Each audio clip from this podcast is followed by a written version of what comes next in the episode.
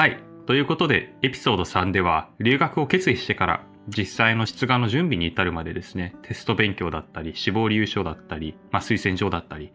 そういう、まあ、実際的な部分について触れていきたいなというふうに思うんですけれども、飛鳥さん、早速いかがですか、はい。そのスコアメイクだったりとか、エッセイを書いたりだったりっていうのは、いつ頃から始められましたか？そうですね。えっと、私は23年入学、23年秋の留学に向けて動き出したのが22年の夏頃で、で、まず一番初めに行ったのが、えっと、英語の成績証明書と卒業証明書の取り寄せで、あの、社会人の方だと結構、あの、日本語版の証明書とかしかない人がいると思うので、で、かつ、その大学の学務課に取り寄せてってなると、やっぱり1週間ぐらいかかるので、それはできるだけ早めにやっといた方がいいと思います。うん。で、それが終わった頃から、まあ、えっと、志望動機のエッセイですね、パーソナルステートメントのドラフトを書きつつ、英語の勉強をしつつというのを始めました。で、えっと、目標として10月から11月には出願を終わらせたいなと思っていたので、それに向けて志望動機をまあ遂行しながらネイティブの友達に見てもらって、えー進めました。なるほど。そうすテストはどんな感じのものを受けましたか？あ、えっと、テストに関しては、えっと、イギリスの修士は、えっと、IELTS か TOEFL の、あの、スコアのリクワイアメントがあることが多いので、私は、えっと、ま、まず英語の勉強を、試験に向けた英語の勉強を同じく夏ぐらいから始めて、で、一度 TOEFL を受けて、えっと、あまりスコアが伸びなかったんですけど、まあ、その後 IELTS に、あの、変更して受けたら一発でスコアメイクができたので、その後9月にはスコアが出揃っていたかなという形になるほど、なります。なるほど。でなんか働きながらそういうテスト勉強ってすっごい大変そうだなって思うんですけあどーもうどうでした？実際そうですね、めちゃめちゃ大変でしたね。あの、もう、物理的にもう時間がないっていう状況になるので、あの、なかなか大変でしたね。スコアメイクに向けた英語の勉強ってやっぱり継続しないといけないですし、あと志望動機のエッセイとかも、やっぱりまとまった時間割かないとなかなか進まないので、あの、なんとか、えっと、隙間時間を利用したりもそうですし、まあ、あの、あとは、まあ仕事もちゃんと効率的に終わらして、あんまり残業しすぎないようにとか、を気をつけながら、うんあの、頑張っていました。あの、社会人で留学、出願される方、あの、いらっしゃったら、本当にあの、体調、体調何よりも気をつけて いただいて、私も一回、あの、勉強しすぎて、すごい熱出て体調崩したりしたので、あの、そこは本当に気をつけてほしいなと思います。うん大事なアドバイスですねはい。ありがとうございますももさんはいかがですか？ヨーロッパだとちょっとまた話が違ってくるかなっていう気はするんですけど、えっと、自分が出願した内容っていうか時間感覚で言うと、あの、ヨーロッパのインターンのプログラムから帰国したのが B3 と B4 の間の3月末。なので、まあ B4 が始まるうん。前に帰国しました。で、そこから B4 の間をかけて、あの、卒業研究とかしながら出願をするっていう時間の雰囲気です。で、えーっと、ヨーロッパがどうなのかわかんないんですけど、まあ、アメリカとかイギリスとか、まあ、大学によって出願の時期が全く違うと思うんですよ。で、自分の出願先も結構多分遅い方で、締め切りが2月末だったんですね。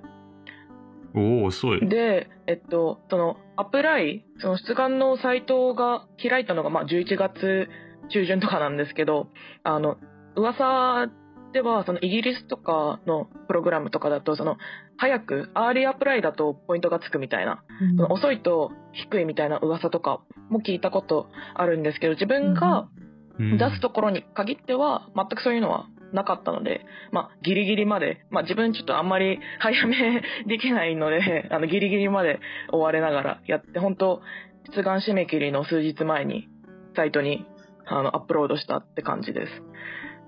で、えーっと、まあ、日本で出願する人だと、まあ、人によるのかな。まあ、自分の場合は、えーっと、卒業研究と丸かぶりの2月だったんで結構忙しかったんですけど、まあ、ん自分の環境が良かったというか、先生方、研究室の先生であったりと、あの、自分が海外院に出願するのをすごい理解してくれた環境だったので、なんとか なったかなって感じです。うんで、具体的にど。どんな様子で出願準備をしたかなんですけど、まあ一番最初に英語の足切りのスコアを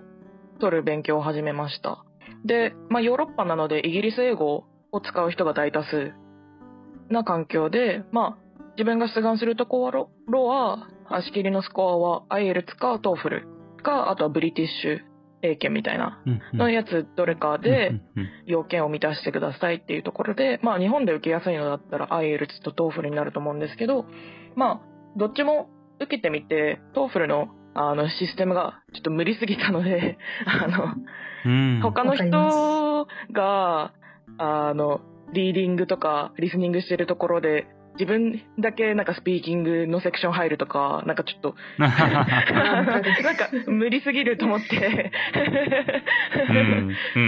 ていうので、で、アイエルツ受けて、普通に内容とかも面白かったですし、その、セクションごとにちゃんと始まりと終わりの時間が決まっていて、好きだったので、うんアイエルツ一本でやってました。でも自分の場合は、えっと、スコア取るのが多分結構遅くて、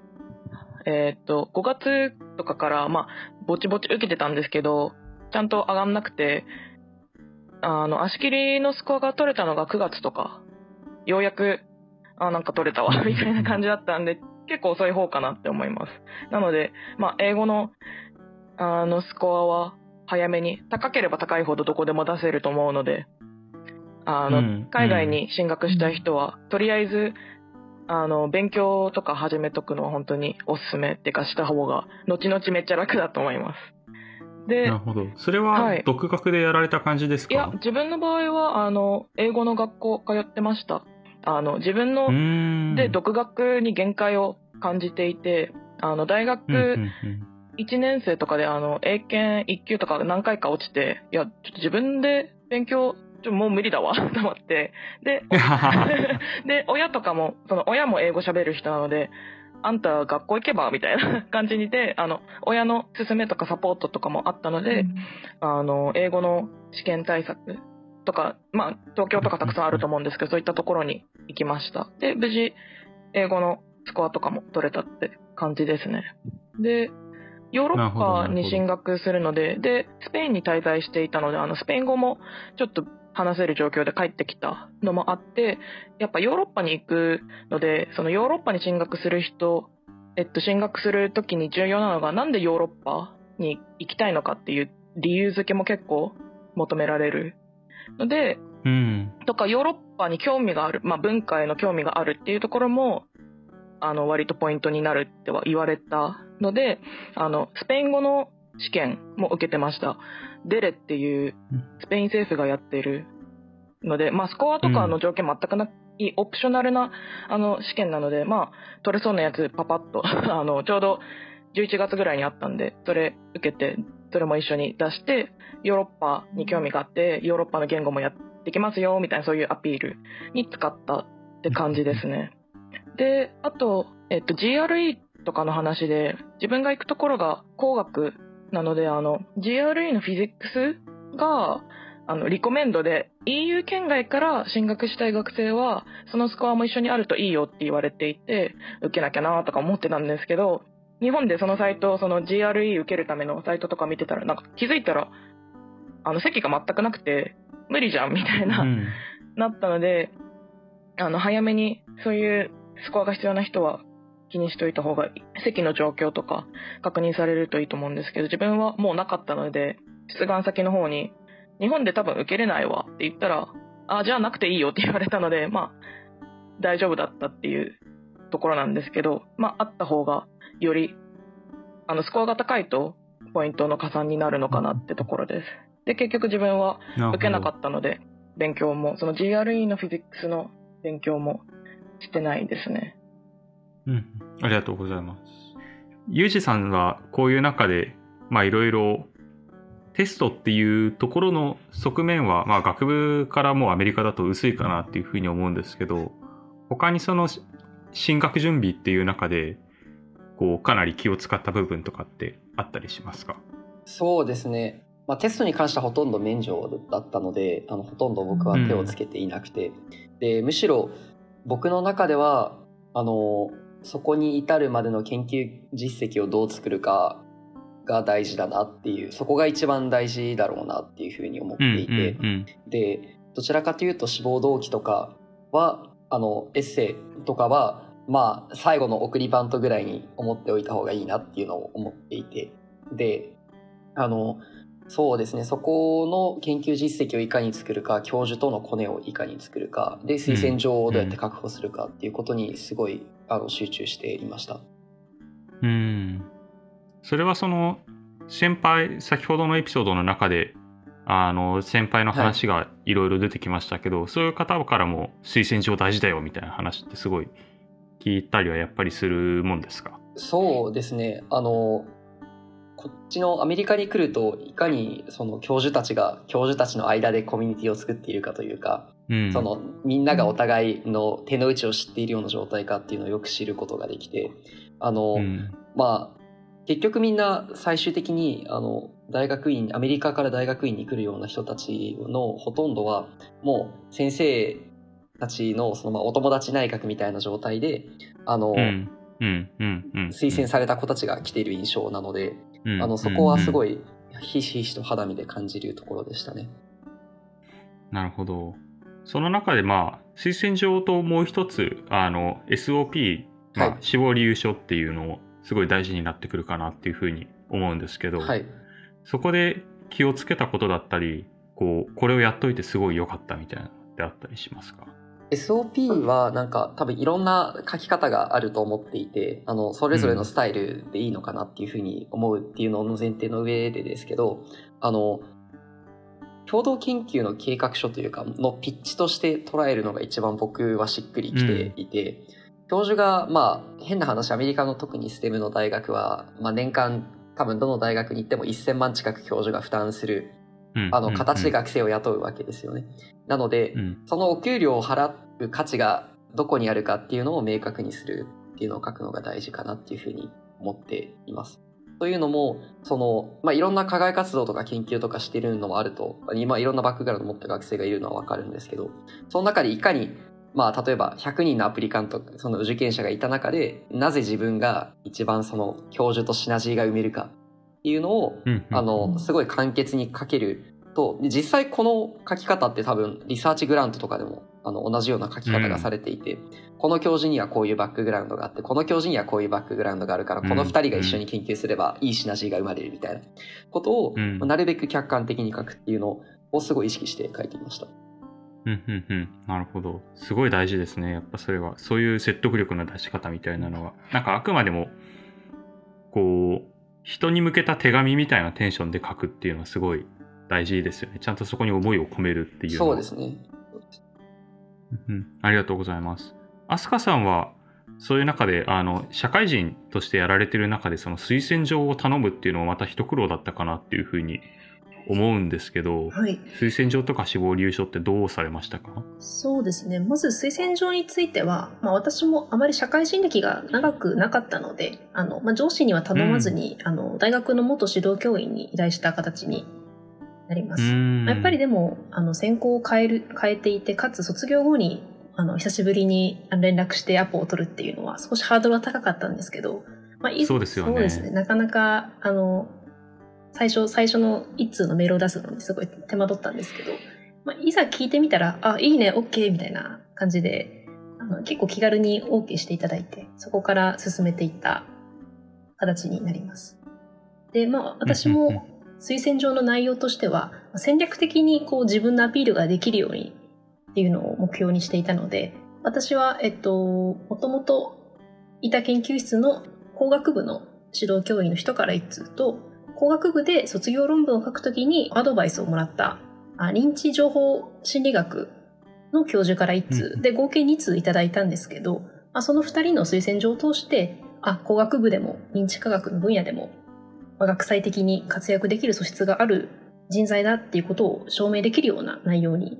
えーアレンジしていきました。なのでそういう、えっとちょちょっとしたあの戦略的な内容内容のアレンジを入れることもすごい大事かなと思います。なるほど。そういう戦略性は死亡理由書にはどう反映されましたか、そうですね。えっと、死亡理由書の方では、まあ、自分の主観で、あの、思いを伝えることができる、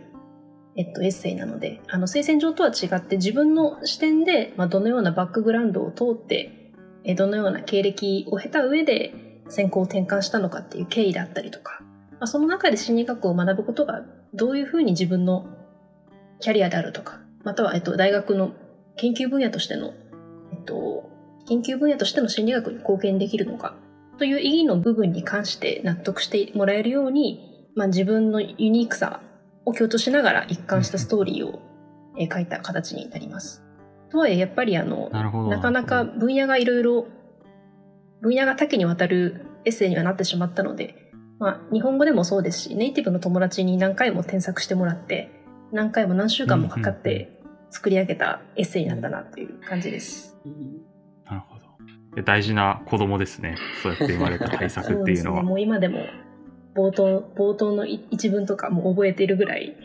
あのすごい頑張って書き上げたエッセイだなっていう、僕もたまに読み返します、今でも。結構よく書けてるなってニヤニヤしてます。やっぱいいですよね出願書類としてもいいですけどやっぱり自分がその時どういうことを思ってこの勉強を始めたのかっていうのを思い出すいいきっかけになるというかなんかそういう自己分析な的な意味でもすごいなんか大事なエッセイだなっていうふうに今後も思う機会がありそうだなって思います。うん、うん。うん。じゃあ最後、ももさんにもお聞きしたいんですけど、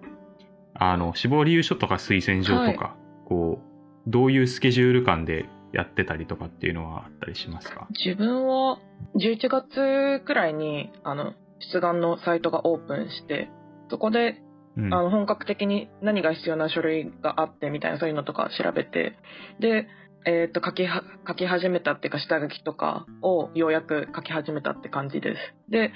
出願ギリギリ2月まで丸々11月12月1月2月と34ヶ月ぐらい短期間にみっちりじゃなくて書いてまあちょっと放置して読んで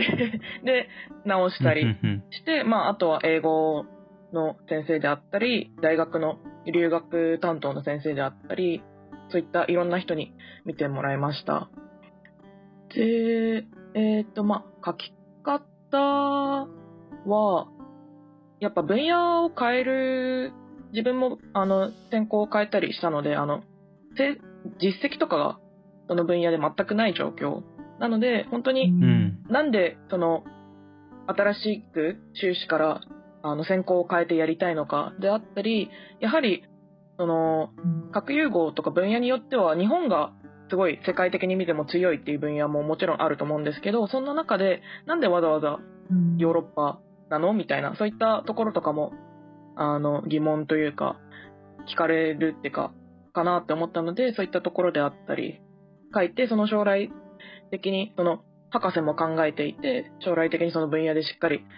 研究していきたいっていう、そういったプランを立ててます、みたいな感じで書いた気がします。で、えーっと、推薦状は自分の出願先は、えっと、ミニマム2通で最大3通って感じでした。で、その2通でもいいけど、あの、3通ある方がポイントが高いみたいな、そんな雰囲気だったので、3通お願いしました。2通は大学の自分の指導教員と自分の行った研究室のあの学科みたいな、あの大学内に研究所みたいなのがあったりすると思うんですけど、そういったところの学科長みたいな方にあの全く面識、それまでゼロだったんですけど、出願する1ヶ月前ぐらいにその人に頼むのが一番いいんじゃないみたいな他の先生方と話して決まったので、1ヶ月前にお願いしに行って、で、自分の志望動機とか見せたり、あと自分が割りかし下書きして、これを直してもらえますかみたいな感じで持っていきました。で、あとはもう一通は、やっぱ分野の先生であったり、その自分が出願する先の先生が知ってるような研究室とか、有名な、分野で有名な方の推薦書があるとより強いなっていうことだったので、あの、世界的にも知られている日本の核融合の研究所のあの自分がインターンでお世話になった教授の方にお願いしたって感じですね。でそこはもうあのヨーロッパで核融合を勉強したいっていうのは前々からもう伝えてあったので本格的に出願先が決まりましたっていうところで帰ってくださいっていうのを、まあ、12ヶ月ぐらい前にお願いしてその先生の場合は本当ゼロから全部作っていただいたっていう感じですね。うんなんかゼロから作っていただくのか自分で下書きをお渡しするのかっていうのも結構先生によってスタイルはうん本当に違うので,、そうですね早めに聞いておくことは大事ですよね、うんうんそこは。なんか本格的にお願いする数日数ヶ月前ぐらいから、まあ、漠然と海外進学考えていてお願いできますかみたいなその伝えとくだけでもすごい、うんうん、てか伝えとくのが重要かなって思います。うん。はい、ありがとうございます。皆さん、様々な、こう、ご経験だったりとか、ちゃんとこう、皆さんの中で何が重要だったっていうのがすごい聞けて、